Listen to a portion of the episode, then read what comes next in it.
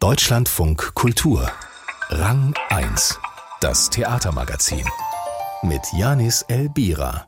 Ein dunkles Kapitel in der Geschichte des Münchner Residenztheaters. Damit befasst sich gerade der israelische Regisseur Noam Brosilowski. Wir sprechen gleich mit ihm und wir sind zu Gast beim wichtigsten Theaterfestival im Kosovo. Jetzt hier in Rang 1. Wie soll man sich positionieren in extremen Zeiten? Was kann man tun und wo siegen Angst, vielleicht aber auch reiner Opportunismus über das eigene Gewissen? Das sind Fragen, die sich zu allen Zeiten gestellt haben womöglich aber nie so existenziell wie im nationalsozialistischen Deutschland, als sich auch viele Theater unter der Hakenkreuzflagge versammelten. Das Münchner Residenztheater will diesen Teil seiner Geschichte nun künstlerisch aufarbeiten und hat dafür den israelisch-deutschen Regisseur Noam Brusilowski mit einer Stückrecherche beauftragt. Mitläufer heißt das Projekt, das am 9. November Premiere hat. Ich habe darüber vor unserer Sendung mit Noam Brusilowski gesprochen und ihn zunächst gefragt, gefragt, was ihm und seinem Team bei ihrer Recherche begegnet ist. Also ich würde sagen, wir wollten erstmal das absolute Böse im Archiv finden.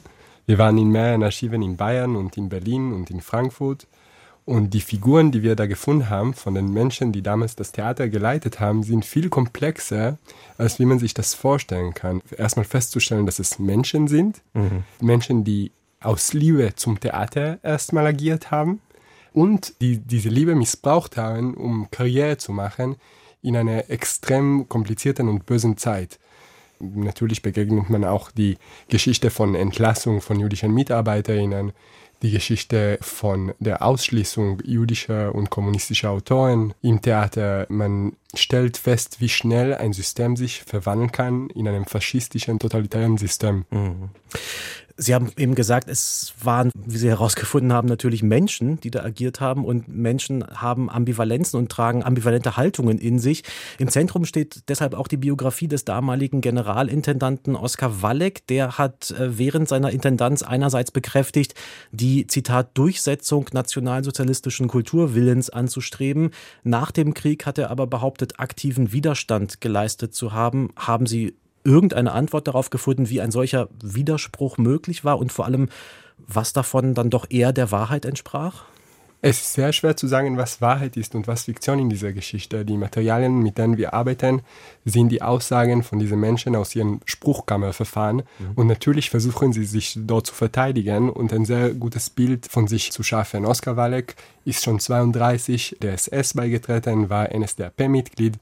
In seinem Prozess behauptet er eigentlich tatsächlich aktiv Widerstand gegen die Nazis geleistet zu haben. Er meint, äh, jüdische Autoren und kommunistische Autoren aufgefordert zu haben. De facto wissen wir auch, dass all die Leute, die für ihn im Prozess gesprochen haben, nämlich die damaligen Ensemblemitglieder des Staatsschauspiels, nichts gegen ihn gesagt haben. Und das ist eine sehr komplexe Situation. Dieser Mensch hat sich in den Programmheften von dem Theater mit seinem SS-Uniform abbilden lassen und von heute auf morgen erleben diese Leute Ende der 40er Jahre nach dem Krieg eine Art Gedächtnisschwund. Und gerade in diese Erzählungen, wo sie versuchen zu erklären, was sie gemacht haben, stellt man sehr schnell fest, dass es auch sehr viele Lügen gibt. Und das ist eine Frage, mit der wir uns beschäftigen in dieser Arbeit. Wo fängt die Wahrheit an und was ist Lüge, was ist Realität und was ist Fiktion? Ich glaube, das sind grundsätzliche Fragen, mit denen das Theater sich sowieso beschäftigt. Und das Theater ist dementsprechend der richtige Ort, um diese Fragen zu behandeln. Hm. Das Residenztheater selbst versteht die Produktion als Statement gegen Antisemitismus und als Auseinandersetzung mit der eigenen Geschichte. Was kann so eine Arbeit heute erreichen? Das ist ja auch gerade jetzt eine Zeit, in der gerade Ambivalenzen in der eigenen Haltung und Biografie für viele wieder ja, schwer auszuhalten scheinen. Also wo es doch eher ums Positionieren und das eindeutige Bekenntnis geht. Ich glaube, was das Residenztheater heutzutage erreicht. Und das ist ein sehr mutiger Schritt von dieser künstlerischen Leitung, das Projekt zu ermöglichen, ist da reinzuschauen in sich selbst und zu fragen, wie kann es sein, dass diese Geschichte bei uns stattgefunden hat? Inwiefern sind wir an dieser Geschichte beteiligt? Und wie könnte uns sowas auch in der Zukunft passieren? Ich muss sagen, ich bin da zwar als jüdischer israelischer Regisseur, was auch immer das heißt, aber gleichzeitig bin ich als Theatermacher dort. Und ich ertappe mich immer wieder, wie ich mich mit diesen Figuren identifiziert. Und da stellt sich die Frage, was würde ich an dieser Situation machen? Und die Antwort ist nicht immer so einfach. Ich möchte diese Menschen gar nicht verteidigen. Ich glaube nur, dass die Realität, in der sie sich agieren, ist keine andere Realität als unsere. Und die Tatsache auch, dass das heutige Ensemble diese Menschen von damals spielt, wirft enorme Fragen über was es bedeuten würde für uns heutzutage, wenn es von heute auf morgen eine andere Regierung in diesem Land gibt. Etwas, vor dem ich sehr fürchte, wenn ich ganz ehrlich bin. Mhm. Wie würden wir in der Situation agieren? Was würden wir in der Situation machen? Wo wäre die Grenze, wo man sagt, da spielen wir nicht mehr mit. Jetzt ist das Projekt natürlich schon älter, also das ist wahrscheinlich seit vielen Monaten schon äh, beauftragt und im Entstehen. Trotzdem kommt man natürlich gerade jetzt in dieser Zeit nicht umhin, danach zu fragen, dass das natürlich jetzt gerade nicht in einem luftleeren Raum stattfindet. Also seit dem Angriff auf Israel am 7. Oktober sehen sich ja auch viele Kulturinstitutionen und viele Theater unter dem Druck, sich zu einer Seite zu bekennen. Also es scheint ja gerade wieder so ein Freund-Feind-Schema vorzuherrschen, das auch viele zurückschrecken und lieber erstmal gar nichts mehr sagen lässt. Auch die Kunst wirkt teilweise ohnmächtig. Es werden Vorstellungen, die den Nahostkonflikt thematisieren, abgesagt. Jetzt zuletzt zum Beispiel am Berliner Gorki-Theater mit The Situation von Jael Ronen. Darf man vor der Komplexität der aktuellen Situation auch einfach mal kapitulieren?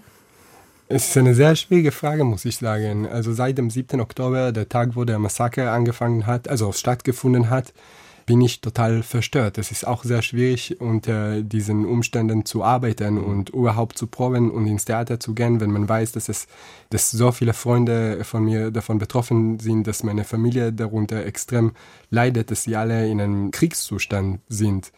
Mir schwert es auch persönlich schwierig, mich gerade dazu zu äußern. Seitdem das Ganze angefangen hat, habe ich so viele Interviewanfragen zum Thema Israel und Krieg bekommen, die ich leider ablehnen musste, weil erstmal herrschte eine große Sprachlosigkeit angesichts des Schreckens und der Bilder, die uns erreicht haben. Bilder von Menschen, die lebend verbrannt wurden, Bilder von Frauen, die auf einer Party vergewaltigt wurden, mhm. Bilder von toten Babys. Das sind, es ist sehr, sehr schwer, schnell etwas dazu zu sagen. Und trotzdem verstehe ich das Bedürfnis von Kulturinstitutionen in Deutschland, das erstmal zu verurteilen. Das hat auch das Residenztheater schon vor ein paar Wochen gemacht. Was ich tatsächlich schwierig finde, ist sich positionieren für die eine oder der anderen Seite. Ich finde, das, was wir gerade im Nahosten sehen, ist kein Fußballspiel. Es gibt so viele Toten an beiden Seiten. Das ist die Frage, wie kann man Solidarität oder das Entsetzen äußern, ohne dass man einen Krieg auch gleichzeitig befeuert. Sie haben jetzt selbst einen offenen Brief mit unterzeichnet von jüdischen Intellektuellen und Künstlern in Deutschland, die unter anderem das Vorgehen der deutschen Behörden gegen pro-palästinensische Demonstrationen kritisiert haben und die sich eigentlich dafür aussprechen, dass man die Protestkultur, auch die Diskussions- und Debattenkultur nicht abbrechen lassen darf, dass man weiterhin in beide Richtungen Argumente austauschen können muss. Was hat Sie dazu bewogen, da auch zu unterschreiben? Also ich sehe gerade, dass es sehr viel Schmerz von allen Seiten gibt. Ich habe gerade auch meinen Schmerz und meinen Sätzen geäußert. Gleichzeitig gibt Schmerz der anderen Seite. Viele Leute haben auch Familienmitglieder im Gazastreifen und in Palästina. Ich habe das Gefühl, wenn man Schmerz in der Öffentlichkeit nicht zulässt, dann tut man sich keinen Gefallen. Im Endeffekt kann es nur noch zu Frustration führen und auch zu Gewalt. Wir leben in Berlin, ich lebe in Berlin, bin gerade in München. Aber das sind im Endeffekt unsere Nachbarn und Nachbarinnen, mit denen wir zusammen leben müssen, außerhalb des Nahen Ostens. Wir haben eine Verantwortung, um ein gesunderes Leben zu führen in Berlin und in Deutschland und in Europa, als das Leben, was gerade dort im Nahen Osten geführt wird. Und abgesehen davon, Menschen haben das demokratische Recht, auf die Straße zu gehen, auch mit Sachen, mit denen ich nicht hundertprozentig einverstanden bin. Menschen durften gegen die Corona-Maßnahmen demonstrieren gehen. Menschen dürfen gegen den Krieg in der Ukraine, der russische Krieg in der Ukraine demonstrieren und dementsprechend darf man auch palästinensische Fahnen in Deutschland heißen. Mhm. Jetzt ist das natürlich in Deutschland gerade angesichts der historischen Hintergründe, die Sie auch in Mitläufer beleuchten, ja nun ein besonders kompliziertes Verhältnis, das man zum Nahostkonflikt pflegt. Vielen fällt es sehr schwer, über dieses Thema zu sprechen, auch aus der Angst, dass man in die eine oder andere Richtung vermeintlich in Anführungszeichen das Falsche sagt. Eigentlich könnte ja das Theater genau dieser geschützte Raum sein, um wieder offen ins Gespräch zu kommen und auch kontroverse Stimmen zu hören und zuzulassen. Das sieht momentan schwierig aus. Sehen Sie dafür gerade noch eine Chance? Was ich gerade sehe im Theater tatsächlich, dass wir alle sehr, sehr vorsichtig sind in dem, was wir sagen, weil ich habe das Gefühl, dass die Realität gerade die Fiktion oder das, was man im Theater machen kann, überwältigt. Und es fällt uns gerade sehr, sehr schwer, solange wir noch in einem Kriegszustand sind, darauf zu reagieren. Das ist auch nicht die akute Aufgabe des Theaters, aktuell auf Geschehnisse zu reagieren. Ich habe das Gefühl, das Theater ist tatsächlich ein Reflexionsraum und da brauchen wir immer ein bisschen Abstand, wir brauchen ein bisschen Ruhe, um Sachen verarbeiten zu können, um nicht auf pauschale und schnelle Statements zu kommen. Und ich glaube, das ist, was ich oder andere Theatermacherinnen äh, um mich herum beschäftigt. Ja, das ist vielleicht genau die Latenzzeit, die es im Theater braucht, um auf die Gegenwart angemessen zu reagieren. Noam Brusilowski, sein Recherchestück Mitläufer über das Münchner Residenztheater in der NS-Zeit, hat genau dort am Residenztheater Premiere am 9. November. Und ich bedanke mich für das Gespräch. Ich bedanke mich bei Ihnen. Sie hören Rang 1, das Theatermagazin. Noch bis zum 30. Oktober findet in mehreren Städten des Kosovo das Theaterfestival Kosovo Theater Showcase statt. Es wird erstmals in Verbindung mit dem IETM ausgerichtet, dem internationalen Netzwerk für zeitgenössische darstellende Kunst, einem Theaterverband mit Mitgliedern aus 62 Ländern. In diesem Jahr geht es, das liegt nahe, um das Theatermachen in Krisenzeiten. Das Thema erfuhr durch die Ermordung eines Polizisten durch serbische Extremisten im September und die fortgesetzten Angriffe der Hamas auf Israel eine ungewollte Aktualität. Tom Mustroff war für uns vor Ort.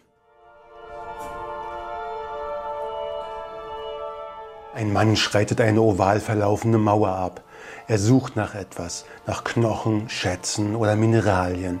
Eine Frau in Schutzkleidung und ein Mann in Uniform beobachten ihn im immer dichter werdenden Bühnennebel. Professional grave diggers. No one has a better idea where the dead lie than them. Die drei Personen sind zu einem früheren Kriegsschauplatz zurückgekehrt. Sie wollen Gewissheit und auch Trophäen. Vor allem aber wollten sie den Krieg im Frieden fortsetzen. Don't you know that the most valuable thing left over after the war is the dead? For both parties, the winners and the losers. If you know how to use them, the dead can be an incredible asset.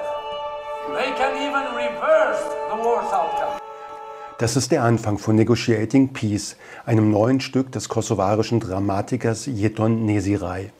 Es wurde im Nationaltheater der Hauptstadt Pristina im Rahmen des Festivals Kosovo Theater Showcase 2023 aufgeführt. Die Inszenierung verbindet lokale und globale Ereignisse. So we are in a constant negotiations and negotiating became kind of living style. Wir befinden uns in andauernden Verhandlungen. Verhandeln wurde zu einer Art Lebensstil, zum Alltag. Aber auf der Welt haben wir neue Kriege, neue Konflikte. Und wir dachten, das ist etwas, was wir ansprechen können und was auch wichtig ist erklärt Autor Nesirei den Ansatz. Er untersuchte viele Verhandlungen, das Oslo-Abkommen etwa, das in den 1990er Jahren den Nahen Osten befrieden sollte, und das Dayton-Abkommen, das den Krieg in Bosnien tatsächlich beendete. Sein Stück, das im November auch beim Festival Euroszene in Leipzig gezeigt wird, liefert Einblicke in den Backstage-Bereich der Unterhändler. Klagen über Hotelzimmer zum Beispiel oder die Serviettendiplomatie, wenn beim Abendessen neue Grenzverläufe auf die Servietten gezeichnet werden. But what I can say from was ich aus meiner Sicht, der Sicht der Bevölkerung sagen kann, ist, dass das eine große Last für uns ist. Denn die Aufmerksamkeit des Staatsapparats, der auswärtigen Politik, der Polizei, all das ist auf diese Verhandlungen und auf den Konflikt im Norden ausgerichtet. Das ist ermüdend, denn die Energie könnte für die Lösung ganz anderer Probleme eingesetzt werden. Development in other real life problems. Der Konflikt im Norden Kosovos heizte sich im September aufgrund einer Schießerei zwischen serbischen Extremisten und der Polizei des Kosovo erneut auf. Ein Polizist und drei Angreifer starben. Das hatte Auswirkungen auf das Theaterfestival. Gäste sagten ab, Das mit dem Festival verbundene Netzwerktreffen des Internationalen Theaterverbands IETM geriet ebenfalls in Gefahr. Asa Richards-Dottir, Generalsekretärin von IETM.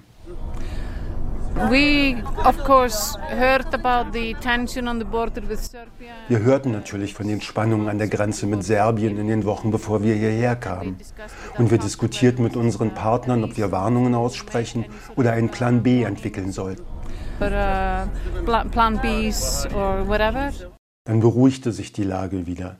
Das Netzwerktreffen wurde auch deshalb nicht abgesagt, weil die Organisatoren eher der Einschätzung vor Ort und weniger den Schlagzeilen der internationalen Presse vertrauten. Und so fand das Festival statt, mit neuen Inszenierungen von Produktionspartnern aus elf Ländern, mit Diskussionsveranstaltungen, die das Theatermachen in Kriegs- und Krisenzeiten unter anderem in der Ukraine, Hongkong und Israel beleuchteten.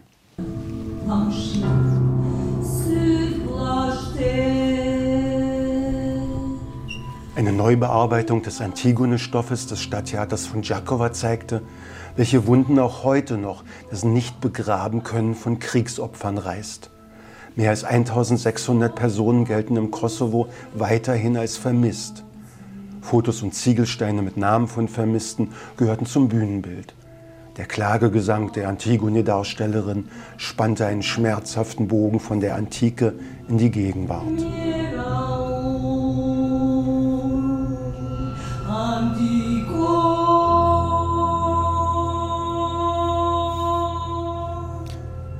Wie sich die Themen doch gerade überall ähneln. Tom Mustroff war das über das Festival Theater Showcase im Kosovo. Seinen Beitrag, den finden Sie auch online unter deutschlandfunkkultur.de. Die geniale Stelle. Und die kommt heute von der Schauspielerin Annette Paulmann. Ihre geniale Stelle nimmt uns mit in die Oper. Meine geniale Stelle. Ich weiß nicht die Jahreszahl. Ich war 21 Jahre alt. Da hat mich Robert Wilson eingeladen, mit dem Zug nach Mailand zu fahren von Hamburg aus und mir die Premiere von Salome anzugucken mit Montserrat Caballé. Und es gibt in dieser Oper eine ganz berühmte Stelle, wo die Sängerin der Salome einen ganz besonderen Ton treffen muss. Genau an dieser Stelle das war der Trick von Robert Wilson. Montserrat Caballé und alle Sänger in dieser Inszenierung standen über dem Orchestergraben rechts auf der Bühne. Und junge Schauspielstudenten aus New York spielten auf der riesigen Bühne der Mailänder Scala die Geschichte der Oper. Wo ist Salome? Wo ist die Prinzessin? Und genau an dieser Stelle, wo dieser extreme Ton kommt, bewegte sich Montserrat Caballé in die Mitte der Bühne von ihrem kleinen Podest oberhalb des Orchestergrabens weg. Und die Darstellerin, die junge Schauspielerin der Salome, ging zu ihr und hat ihr genau bei diesem Ton den Mund zugehalten. Und da kriege ich heute noch Gänsehaut. Und ich erinnere mich noch dran, dass das ganze italienische Publikum gebuht hat. Und ich fand das eine der atemberaubendsten Stellen, an die ich mich jetzt spontan erinnere.